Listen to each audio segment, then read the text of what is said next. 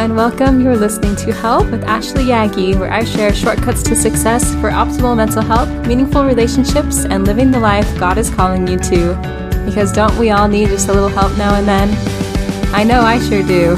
Thanks for listening and enjoy the show.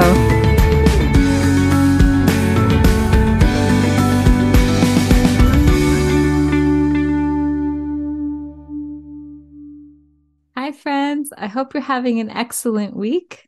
I hope you are enjoying life and have some things to look forward to. I am looking forward to General Conference weekend and spring break and seeing some family soon and celebrating Easter. Lots to look forward to for me right now. How about you?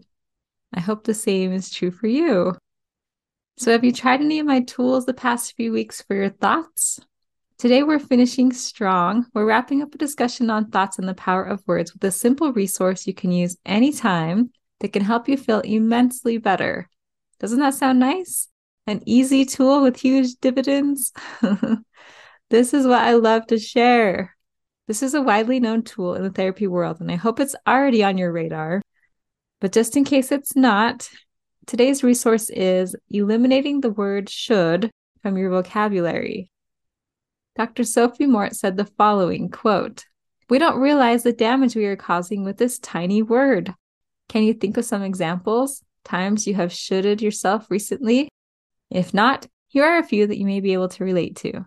We go to school or to work and think, I should work harder. I should be doing better. I should be top of the class or team. We see an advertisement picture or program and think, I should look like that. I should be more fun, exciting, have a different life. We go home and we think, my house should be bigger, different, or tidier something distressing happens and we think, I should be able to cope. I shouldn't be upset. I should be stronger.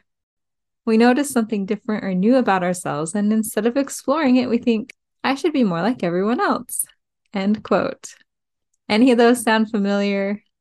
These thoughts, these words pop up all the time. I had the privilege of working in a residential program for youth called Westridge Academy years ago, and a boy named Josh, shout out to Josh, I wish we were still in touch, Josh, wherever you are. A boy named Josh had done a wilderness program before coming to our program, and he corrected me a time or two on using the word should and said it's better to say could instead of should. I have learned how true this is in the years since, and I watch for this word, and it still pops up in my thoughts and words. We live in a world of shoulds. In talking with me, you may notice I correct myself when the word should pops out. I will quickly say, I could or I could have so, what's the why? Why do we want to avoid the word should? Any guesses? Dr. Mort continues by saying, quote, Why is the word should problematic? The dictionary definition is a good place to start. The Oxford English Dictionary definition of should says used to indicate obligation, duty, or correctness, typically when criticizing someone's actions. End quote. Susanna Newsonen says it well too. She said, quote, should is a shame based statement that creates stress and anxiety in your body and mind. It implies that you aren't doing enough or aren't good enough. Should is one of the least motivating things you can say to yourself. It implies that you ought to do something simply because it is expected of you, either by others, societal norms, or by yourself. Should indicates that there is a specific, correct way to do things. This is not true. No one can tell you what you should do or how you should live your life or who you should be or become. Just like you can't tell anyone else that either. Why? Because there is no one correct way to live life. There is only your way to live your life. End quote. So, how true is that? Is there one correct way? No.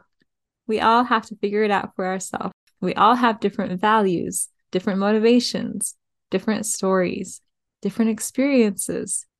We need to stop using the word should because we don't want to be acting out of guilt or shame or false expectations. So, watch for the word should and see if you can correct it. There are a few ways we can correct this word. We can replace it with something like could or could have, like I said before. Or we can say, I will instead of I should. I will do this. I will get my taxes done. I will clean my room. I will, I will, I will. Isn't that more powerful than I should? We can also use a wish statement, such as, It would be nice if I always felt up for doing my work, or I wish that they wouldn't do that. I wish she hadn't said that. It would be nice if people always use their turn signals. It would be nice if my kids always got along. we want to change it to a wish statement. We can replace it with a could or a will. Instead of saying, I really should get my taxes done today, we say, I could get my taxes done today, or I will get my taxes done today. Or using wish statements, something like, It would be nice if I had my taxes done, or it would be nice if I got to my taxes today, or I hope I get my taxes done today. So give it a try. See if you can replace the word should in your life and if it makes a difference for you. So, my summary in 60 seconds or less is this should is a shame based statement that often creates stress and anxiety in your body and mind. It implies there is a specific, correct way to do things. It is rife with judgment and criticism. Instead, try replacing the word should with the word could or will, or with a wish statement, such as, I could make that phone call. I could get that done right now. I will take care of that right now. I will make that phone call. And it would be nice if I always felt up to doing my work. Or I wish that they wouldn't do that.